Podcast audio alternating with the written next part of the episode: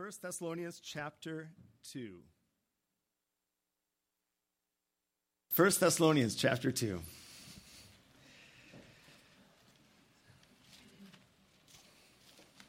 We'll be looking this morning at the first six verses, maybe emphasizing the first, the first ones more than the, the latter ones.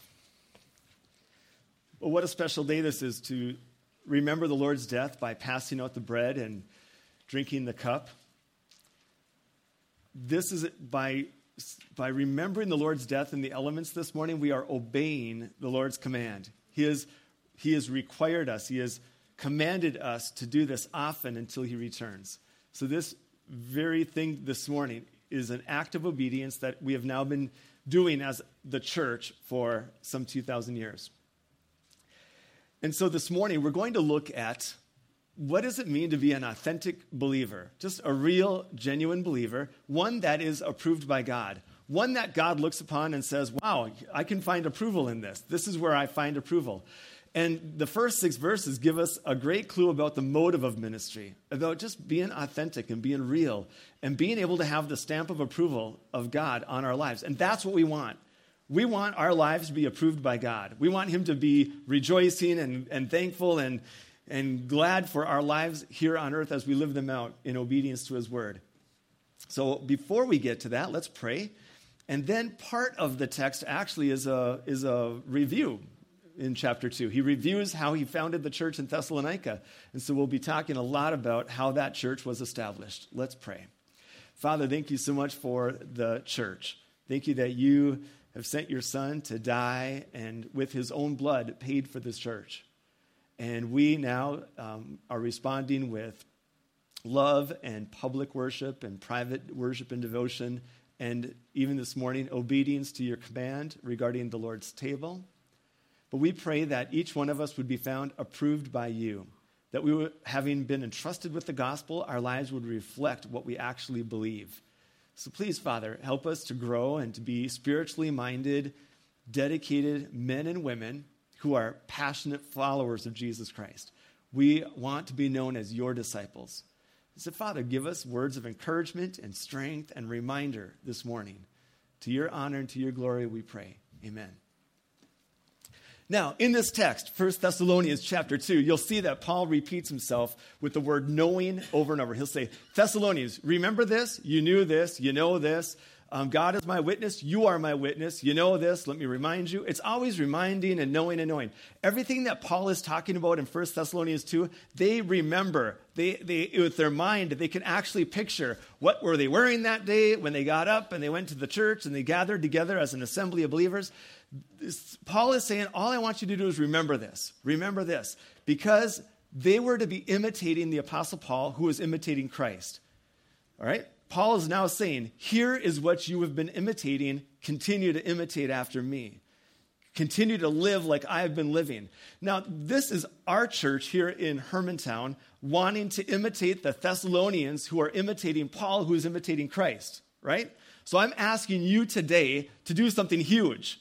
I'm asking you as a church to imitate these verses, to actually live these out, and you will thereby be imitating what the Thessalonians were doing, which was what Paul was doing, which is what Christ wants. So that's the goal. It's huge. It's a huge thing, but not just as a church. Individually, we must be doing this as well. All right? Here's the text 1 Thessalonians 2. And I broke it into four points to remember. For you yourselves know, brethren, see the word know, you know, brethren, that our coming to you is not in vain. But even after we had suffered before and were spitefully treated at Philippi, as you know, see the phrase again, as you know, we were bold in our God to speak to you the gospel of God in much conflict. For our exhortation did not come from error or uncleanness, nor was it in deceit.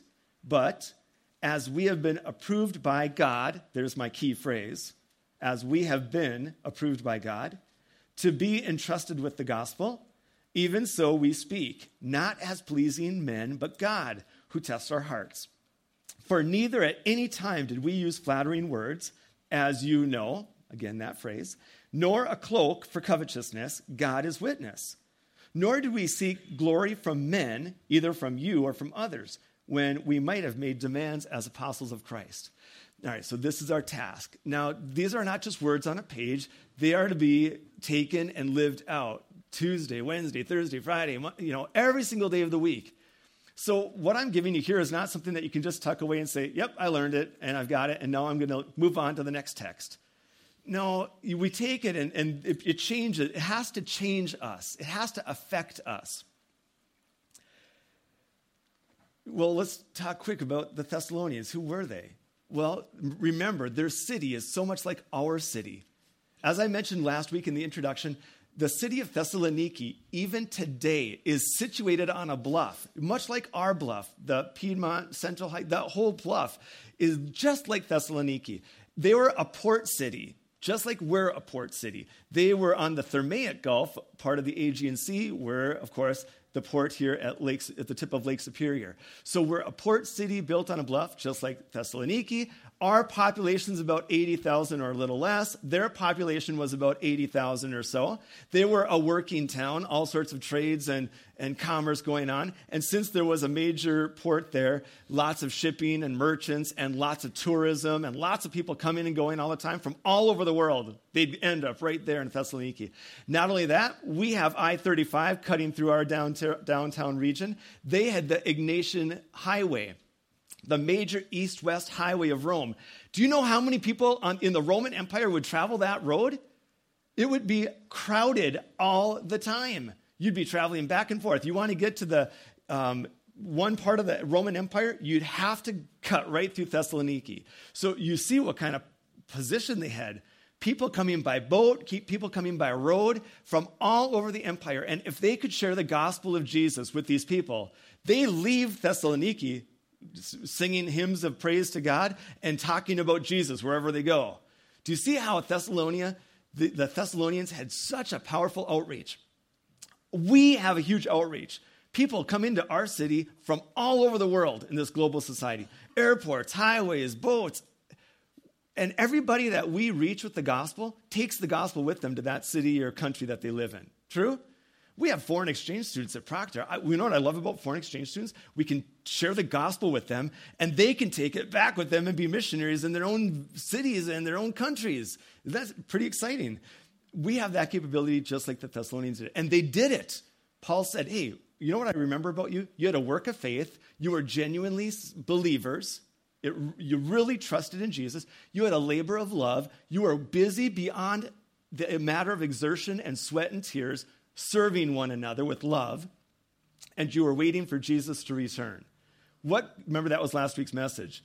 Work of faith, they had this labor of love, labors of love, and they were waiting patiently for Jesus to come back. And then Paul said, Listen, when you grabbed hold of the gospel, you became imitators of me and you became followers of Jesus Christ. Paul said this Your gospel witness was so effective that Paul did not even have to share the gospel. He, he would tell people, Let me tell you about Jesus of Nazareth. And they, they would say, Sorry, we heard about it from the Thessalonians. Now, he's not even in Thessalonica anymore. He's way down in Athens. So he's down in Athens and he's talking to people, and they're like, Well, no, we already heard that from the Thessalonians. So he's like, You people are putting me out of a job. Your witness is so powerful, I don't have it to say anything even. Well, wouldn't you love that? Where people would say, uh, people from another part of the country would say, let me tell you about Jesus. And they'd be like, well, we already heard that. We already heard that from Faith Baptist in Hermantown. They've already shared that good news with us. This is what the Thessalonians were like. Oh, what a church. They were a church to imitate. As a matter of fact, it is the only church that Paul ever said it is a model church you can pattern yourself after. You want to be one type of church in the Bible? Be a Thessalonian church. Now, here's what Paul said. My first point is this You want to be approved by God? You want his stamp of approval? Number one, your allegiance must be to Christ. All of your allegiance must be to Christ. There can be no half heartedness. There can be no, I, will here. You know what most people do with Jesus? They tack him on like an exercise class. They do. They say, hey, I want a good life. So I'm going to do all the stuff I want to do. I'm going to spend my time watching TV and playing my sports and working at my job and buying the things and selling the things and doing this and that. And I want to have one hour a week or three hours a week of exercise. And so I'm going to add that into my, my whole life regimen. And so many people say, you know what? I need Jesus, and I'm going to have him three times a week. this hour, this hour, and this hour. I'm just going to add them in like a big health package. Oh, a little bit of Jesus is going to spice up my life and it'll help me for eternity. That is the absolute wrong attitude towards Jesus. For Jesus Christ, it's all or nothing. Either we our allegiance is all to him or it's not at all to him. You understand? There is no room for middle ground. I still think about the day when Elijah stood on Mount Carmel with all the prophets of Baal and Asherah and he's up there and he's preaching to all the people of Israel. And you've got all the false prophets and priests and the priestesses right there. And he says, How long will you falter between two opinions? You say you love God, the God of Israel, but you serve the gods of Baal. How long will you falter? Literally, the word falter in 1 Kings 18 means to walk with a limp. How long will you limp along between two opinions? If God is God, then follow him wholeheartedly. If Baal is God, then follow him and do it wholeheartedly, but don't play the game of in the middle, right? And after he finished this great speech, what did the nation of Israel say? Did, did they say, Yes, God is God, let's chase him, let's pursue him, let's live for him? It says, And the people answered him not a word. They were like, Hmm, so who is God? We don't know. And then fire came down from heaven, and then they finally understood God is God. So here's how Paul says it in chapter 2, verse 1. For you yourselves know, brethren, it's only been, I would guess, maybe six, six months or so since the church was founded. That's it. For you yourselves know, brethren, that our coming to you was not in vain. It was not empty of fruit. It, it, it wasn't useless. It, it actually accomplished something. Listen, when Paul walked into the marketplace at Thessalonica, or he went to the synagogue first, and he walked in the doors, and his garment was bloody and torn from the beatings in Philippi. He had still had marks on his ankles from his feet being put in the stocks. His back was still freshly wounded, even though the Philippian jailer washed, washed all the wounds. When he walked in the doors of the synagogue or he walked into the marketplace and he said, Jesus Christ is the Savior of the world. Let me show you.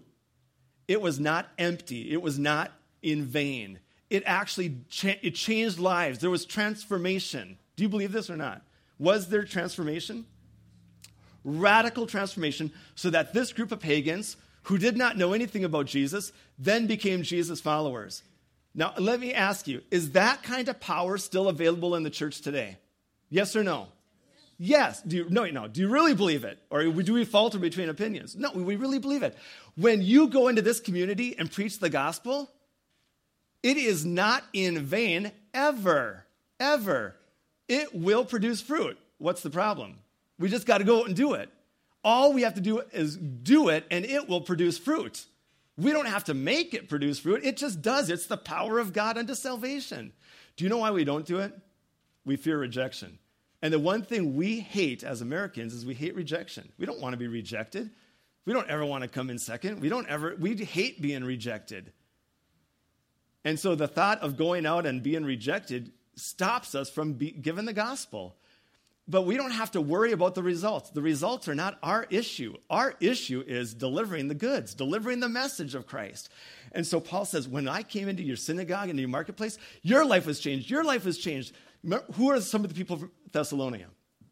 Remember Aristarchus? Aristarchus was a, his name means rich ruler or best ruler. He was one of the leading political men of the whole society. And he radically changed. Paul says, Listen, Aristarchus, it was not in vain for me to go and present the gospel to him. Now, let me tell you this when Aristarchus went back to the political assembly and they said, Hey, before you come up here and make any judgments or rulings for the city, take a pinch of incense and give allegiance to Caesar, what do you think Aristarchus did? As a new believer, I can't do that. I just give my allegiance to, to Yeshua HaMashiach, Jesus the Christ. All right, Aristarchus, you're out of here. No more power, no more pr- prestige for you. Get out. You're unwanted. Can you imagine what these Thessalonians had to go through? And Paul says, Listen, you know that when I came, it wasn't in vain. It radically transformed your lives. You are no longer the same men and women doing the same things. You're not celebrating the same rituals and customs of the pagan gods. You are different people.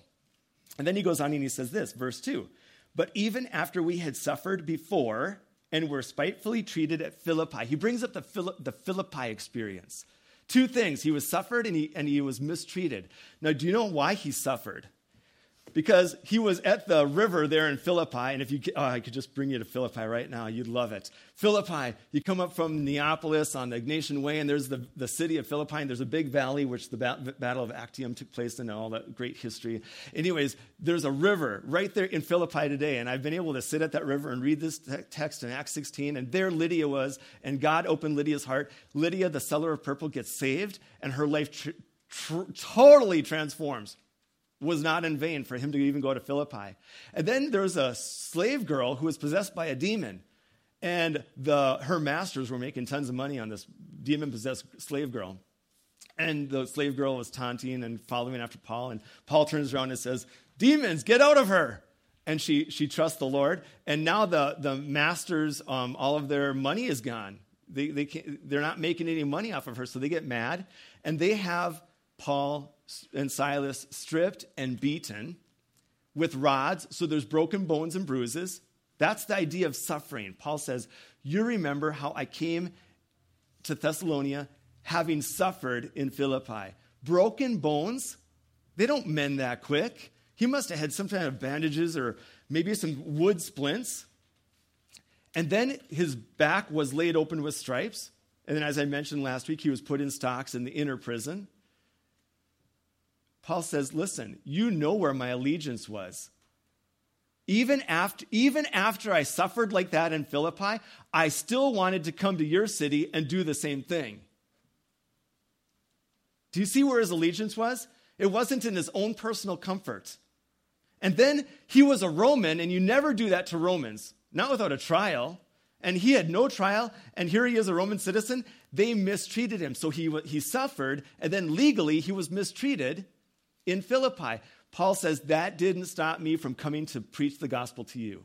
Even after I had suffered and was spitefully treated, I still came to you. You know where my allegiance lie. Listen, where's our allegiance? The other day I was driving to the church, coming here to get stuff done at the church, at the building, and um, I, it was raining and it was those cold, rainy, drizzly day. Could pick your day. It was any one of those days, but it was one of those days this past week. And do you know I saw the uh, uh, little league game or some some youth baseball game at the field here in Hermantown, and the cars and the parents and the children all in the rain. I mean, it was raining enough for me to use my windshield wipers. And I don't know how long the game lasted, but I'm sure it lasted more than an hour. And I didn't see anybody saying, well, this isn't for me. This is too taxing for me. This is way, I don't want to spend my hour doing No. You want to see your kids play ball and do well and get to first base or a home run, or for me, just to even hit the ball with the bat was all I needed to be, say, wow, that was a good day at the ball field. I didn't even need to get to a base. But so, boy, we don't have any problem giving allegiance to things like that, right? But if we were to say, hey, we're going to have church, but sorry, we have to meet for one hour, it's going to be foggy and drizzly, and it's going to be out in the open, can you just stand there for one hour while we sit under the teaching of the word and we pray together? What would we say?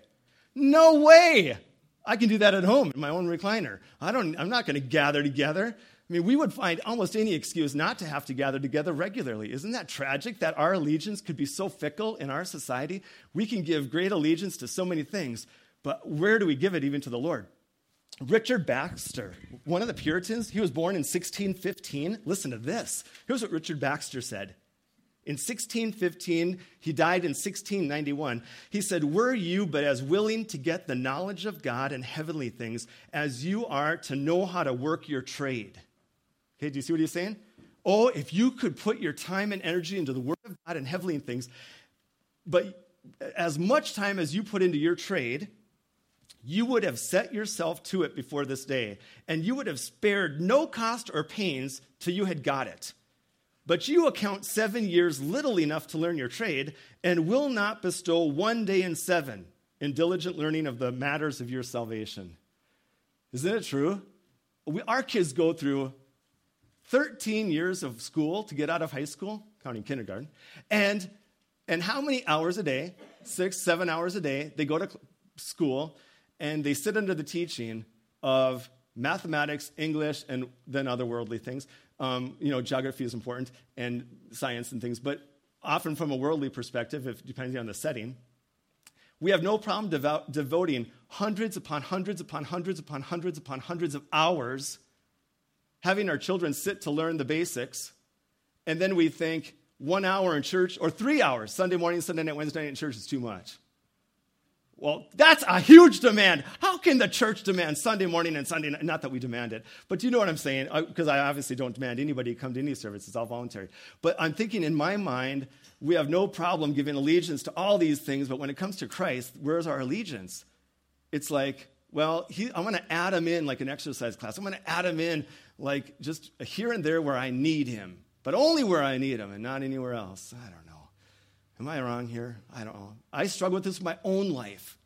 That's, I struggle with it. And Paul says, But even after we had suffered before and were spitefully treated at Philippi, as you know, because they can still picture his wounds, we were bold in our God to speak to you the gospel of God in much conflict, in much agony.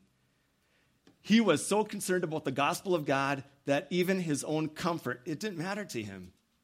His allegiance was in the right place. He didn't, it did not matter. He could have easily have said, I don't want to go through another beating. I had I, during the Galatian, my Galatian tour, his first ministry tour, man, they treated me bad. I was stoned and left for dead outside Lystra. Revolt and, and, and rebellion one after another in Galatia. And now in Philippi, I don't want this kind of life. This is not what I signed up for. No, he didn't say that. So, where's our allegiance? You know, I was thinking about something else this week. John chapter 6. You know, the Lord is, okay, picture this. He's got a group of 5,000 men plus women and children, so maybe 12,000 altogether. 5,000 men, if they each had one wife, 10,000 people. They all have a couple of kids, 12,000 people altogether. And Jesus gets a little lunch, the fish and the bread, and what does he do? Feeds the whole group. So you got 12,000 just fed people what happens the next day? They all come back, and I'm doubt, I don't, I, and I guess I, I bet they brought visitors. They all come back to find Jesus the next day. They just had a cool lunch from Jesus, really phenomenal fish and bread lunch, and they're like, this guy gives free lunches. I'm going to get every neighbor of mine to get over to see Jesus tomorrow because we're going to get more of the same. So they all show up, and they've got a gigantic crowd now in Capernaum, right there on the northern tip of the Sea of Galilee. Jesus, he's got the crowds. He's got the, the he's got everything is going his way, doesn't he? You would think at this point Jesus would say, "Oh, I love big crowds. Come on, I want to get everybody here. Let's get everybody." No, you know what he does? He says, "You guys are wanting another physical lunch. But I have something bigger than a spiritual lunch for you. I have spiritual food that you should eat." And the spiritual food gets it. he says this, I want you to eat my flesh and drink my blood. That's what he says. He says this to the crowd. And do you know what they think? Ick. That's not what we signed up for. Now, what's, what's tragic about the end of John 6? Here's what's tragic about it. He has tens of thousands of people that he's preaching to, and he preaches a message of, of salvation and discipleship. You want to follow me? There's only one way to do it eat my, bread, eat, eat my flesh and drink my blood, meaning total allegiance to this man. Those who were his followers, his curious followers, they, they left and departed until how many were left? Twelve. His own, oh, the only ones left were his 12. Everybody else said, There's no way I'm going to give allegiance to this man. There's no way. Remember in Luke chapter 9, Jesus is preaching, and people were like, Jesus, we want to follow you. We want to follow you. And then Jesus said, um, let's look at it. Luke, look, look at this. Luke chapter 9. Quickly, this is a little bit extra, but I think it's worth it. Luke chapter 9. Here are the very words of Jesus. Luke 9:57. They were journeying on their way to Jerusalem, and there's three examples of people that their priorities and their allegiance is just totally out, out of whack. It's just totally not proper. Verse, verse 57. Now it happened as they journeyed on the road that someone said to Jesus, Lord, I will follow you wherever you go. Isn't that true? You're, when you're first a believer, it's like, Yes, Lord, I will follow you wherever you go. You tell me whatever you want me to do, I'll go and I'll do it. Oh, then the Lord says, I want you to get a Bible education and become a pastor. No, Lord, I didn't want to do that. No, no, no, no, I don't want to do that. Oh, well, then I want you to go and um, I want you to go and reach your neighbors with the gospel, and I want you to, you know, um, sell your possessions and, and, reach the lost with, with, with that. Well, no, Lord, you never said anything about me losing any of my material possessions. I wanted tell those. You know, I, I, I expected to keep all of those in our deal. So here the man says, Lord, I will follow you wherever you go. Jesus says, Foxes have holes, birds of the air have nests, but the Son of Man has nowhere to lay his head. You want to follow after Jesus? It'll cost you maybe comfort. It'll maybe cost you a place to sleep. It may cost you everything. Who knows? Another one said to the Lord, verse 59, um, Jesus said to this man, Follow me. He said, Lord, let me first go and bury my father. Maybe he was concerned about his earthly inheritance. He thought, hey, I'm not going to get my inheritance until my dad dies. Once my dad dies, then I'll get my earthly inheritance, and then I can start following you. But not until then. Until then, I'm not going to do anything for you until I get everything in order that I want. I've got to have everything. I want all my inheritance. I want everything. And then I can include you in part of it. And the Lord says, Sorry, you can't be here then. And then the last person, verse 61 Lord, I will follow you, but let me first go and bid them farewell who are at my house. And Jesus is like, Either you're following me or you're not. Where are you? Who are you? And he says this No one, having put his hand to the plow and looking back, is fit for the kingdom of God. You are not fit for the kingdom of God if you say you love Jesus and then you turn back and you don't. Then you don't. So Paul says to the Thessalonians, You want approval of God? Then your allegiance has to be to him only. Remember how Paul says, I suffered and was mistreated in Philippi, and yet I came and I was bold in our God to preach the gospel of God to you. And it all was not in vanity. It all had effect. So you want to, you want to have a great influence and in, in impact in eternity? Be bold in your God to declare the gospel of God to everybody in our community. But have your allegiance only to Him. No half heartedness. No thought of, yes, I'm going to include Jesus, but He really wants me to have the American dream, and I'm going to have the American dream plus Jesus sometimes the American dream can be part of it. Abraham was a rich man with lots of luxury, and David was, and Solomon was, and they were um, men of God. But whatever, he, wherever he calls us, whatever he calls us, let's be faithful with allegiance to him. All right. Um, I have to do this. All right, sorry, I was just debating and I just decided I'm going to take you quickly to the Corinthian church because I want to, uh, dealing with the Lord's, t- since this is the day of the Lord's Supper, let me talk about the Corinthians and the legions to you. Can I do that quickly? 1 Corinthians 8 through 10. Here's what Paul's talking about in 1 Corinthians 8 through 10. The Corinthians were pagan, before they were believers in Jesus, they were pagan worshippers. They would often go to the temple of Aphrodite up on the hill and on the, on the Acrocorinth hill, and there they would have all sorts of immorality they would go into the temple of Apollos and live it up and party with great enthusiasm. The drunken parties, the idol worship, they loved it all. But then they became believers in Jesus, and their allegiance should have been only to Jesus. So in 1 Corinthians 8, Paul says, For those of you who think you have knowledge about everything, you think, you think that an idol is nothing. And Paul says, and in a way, you're right. Idols are nothing. Hey, you guys, if this was an idol, if, if one culture thought this was an idol, is this really living? No. Is this an idol? No. We know it's simply a basket. It's not an idol, right? And so we have enough knowledge to say this isn't an idol. We don't bow down to it. And the Corinthians said, since this isn't an idol, we are not bowing down to it, but we can certainly celebrate all about it. So we can celebrate and eat and feast to it, even though we know it's not real. So that's what they say in 1 Corinthians 8. And Paul says, if you go and eat meat in an idol's temple, you actually go in the temple and you eat it, you think it's innocent. In chapter 10, Paul says it's not innocent. Take your Bibles, go with me to 1 Corinthians 10, and you'll see how it's not, it's, you, you can't do that. You can't play that game. 1 Corinthians 10,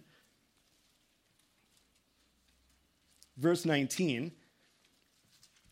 So the situation is the Corinthians said, We can go into any idol temple and we can eat the meat and, and have the fun because that idol is nothing. It's just a piece of stone or it's just a basket. It's nothing.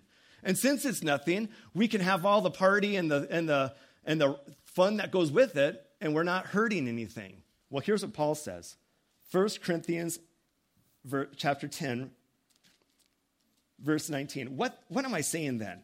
That an idol is anything? Or what is offered to idols is anything? I mean, we know the idol's just a stone image. But then Paul says this, verse 20, rather, here's what he's saying, that the things which the Gentiles sacrifice, they sacrifice to who? To demons. See, the Corinthians said, You offer meat to a stone idol, it means nothing. And Paul says, You are wrong. The idol is nothing, but behind the idol are demonic forces. And when you sacrifice to the idol, which you think is nothing, behind it is the reality of Satan. And you're actually sacrificing to Satan and worshiping him. You cannot worship God and Satan. So he says this. And he goes, verse 20 again, rather that the things which the Gentiles sacrifice, they sacrifice to demons and not to God. And I do not want you to have fellowship with demons. You go into a pagan idol and you eat the meat in an idol temple, you are fellowshipping with demons. You are not fellowshipping with God. So don't say you are. And then he gets even stronger. Verse 21 You cannot drink the cup of the Lord and the cup of demons. You can't do both. What's the cup of the Lord? Hey, the cup of the Lord is this. You can't be here today giving allegiance to the Lord, drinking this cup of the Lord, and then Monday through Friday, drink the cup of demons. You can't do it. And then he says, You cannot partake of the Lord's table. What's the Lord's table? This right here. You can't partake of this. And then he says, And of the table of demons. So don't think you can get away with this. You sit here in church, you eat the bread, you drink the cup, you, you proclaim allegiance to Jesus. And then you go down to Apollo's temple and you sit and you eat meat offered to that idol, thinking, oh, it's nothing. Paul says it's you are worshiping demons and fellowshipping with them. You can't do both.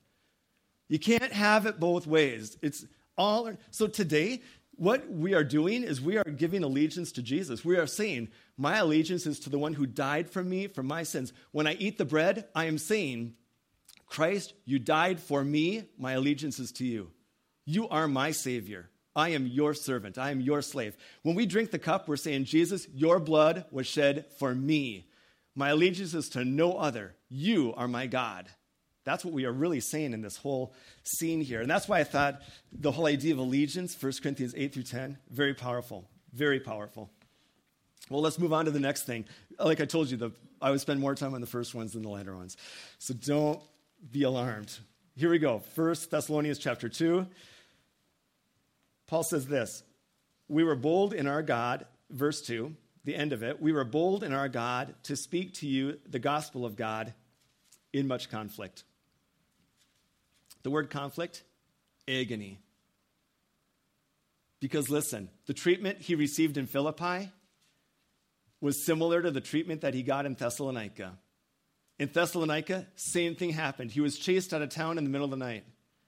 He was called treasonous because he was proclaiming a different king than Caesar. He was telling people, Your allegiance must go to King Jesus.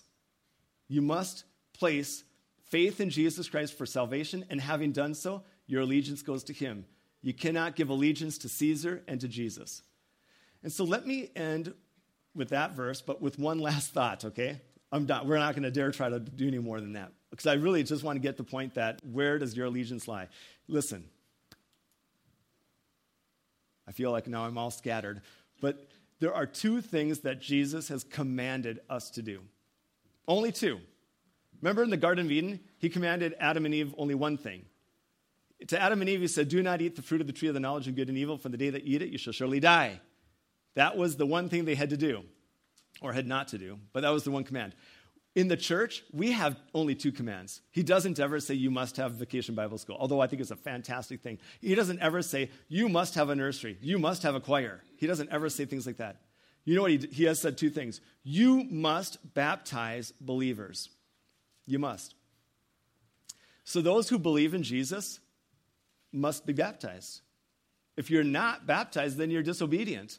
Now, when you get baptized, it's not by sprinkling on the head, it is by immersion. And the reason is every, the word baptized means immerse. If you wash dishes in a sink in the Greek culture, you were baptizing your dishes. It wasn't a religious thing. It was simply they got under the water. The idea immerse means to get under. And so baptizo means to get under. So we get baptized into the water. The reason is when you stand in the water, you are picturing um, yourself as a sinner. When you go under the water, you're picturing that you are, you are now dead to sin because you are in Christ. And when you come up, you are a new creation, walking in the newness of life. Right? It also pictures Jesus, the holy Son of God, who is fully man and he was hanging on the cross. When you go under the water, you're picturing his burial. He died for our sins. And when you come out of the water, you're picturing his resurrection from the dead. So it's his death, burial, and resurrection. It's your death to self and sin, and your resurrection and newness of life. That's what baptism pictures. But baptism is a sign of allegiance, it is a symbol of allegiance. You are declaring I am following the Lord Jesus and none other. Which is why in 1 Corinthians 15, the Corinthians, um, Paul, Paul talks about the baptism for the dead. And you understand what that means. Here's what baptism for the dead meant, and this is what I believe it means. Paul says this When you Corinthians, where people were getting baptized in the early church, their allegiance was now public to Jesus. And they could not go to the marketplace and put incense on Caesar's altar and say, Kyrios Caesar, because they would never give lordship to Caesar, even though he was the earthly king. They would not give lordship to Caesar. They would believe God and obey God over man. So, what they would do is they'd go into a pool of water in the marketplace publicly, not privately at somebody's house, but publicly. And they would stand in the water, and people would gather around, unbelievers of all kinds. And then they would say some words and then they would give their testimony. And Then they would go under the water and come up and drenching, they would say, Kyrios Yeshua, Jesus is Lord. They would say, My allegiance is to Jesus. Now, as soon as they did that, many times, dripping wet, they would get out and not be allowed in the marketplace to buy or sell things. They wouldn't be allowed in the political assemblies. They, would be, they wouldn't be allowed in their families, and they wouldn't go back and celebrate the same customs and traditions of the evil ones. They were now outcasts, and often they were killed. So Paul says if there's no resurrection of the dead, why would anybody get baptized only to know that they're probably going to die because their allegiance is to Jesus? If there's no resurrection, then don't get baptized. But if there's a resurrection, get baptized. You might get persecuted, you might die, but you're going to get raised up in the end, so just do it. Do you see what he's saying? So if you're here today and you've never been baptized, that is your first step of allegiance. It's your first step of saying, I fully affirm Jesus Christ is Lord and He is my Savior. He died for me and rose again, and my allegiance goes to nobody else. I'm not, I will not bow down to the gods of this age. I will not. That's where it starts. And you only do that once. And then the rest of your life on earth, you do this. You do this. And you're saying on a monthly basis, I reaffirm my allegiance. Isn't that amazing? So Paul says to the Thessalonians, You want to be approved by God? Make sure your allegiance is to him, because my example, Paul's example was even after having suffered and been mistreated in Philippi, he came and he spoke the, the gospel of God with the boldness of God. He was willing to deny him, his own life for the sake of the gospel. So, my challenge for you is to do the same, all right? Do the same. Let's pray. Father in heaven, what a blessing it is to think of the scriptures and to think of the Thessalonians who were pagan worshipers. And we know from 1 Thessalonians 1 9 that they turned, from, they turned to God from idols. They were idol worshipers, but their allegiance was to you. They turned from that as they had as they turned and trusted you. And Father Paul was just reminding them that his example was his allegiance was to you and the gospel. It wasn't for his own comfort. It wasn't for material gain. It wasn't for flattery. It wasn't for prestige or significance. The only reason he was doing it was because you had called him and entrusted him with the gospel. Father, thank you that you have entrusted us with the gospel. And with boldness, we go forth from here and we preach the gospel to one to, to those who are outside of this church. And we know it's not in vain. Every time we give the gospel this week, Father, it is not in vain. We know if we give the gospel enough, men and women will get saved in our community. The power of the, go- of the gospel is, is powerful for salvation, for transformed lives. So thank you, Father, for the challenge that we have from Thessalonians, that we can imitate the Thessalonians in their boldness to preach the gospel to everybody on the Egnatian Highway, anybody at the port, anybody around that city. Help us to do the same. We love you and thank you, Father, so much for this remembrance of Jesus and the proclamation of our allegiance to him. In Jesus' name, amen. All right. I'm going to ask Christy to share her song. And, um, and as she does that, maybe if I could have the deacons come and prepare the table, and then we will um, distribute the elements.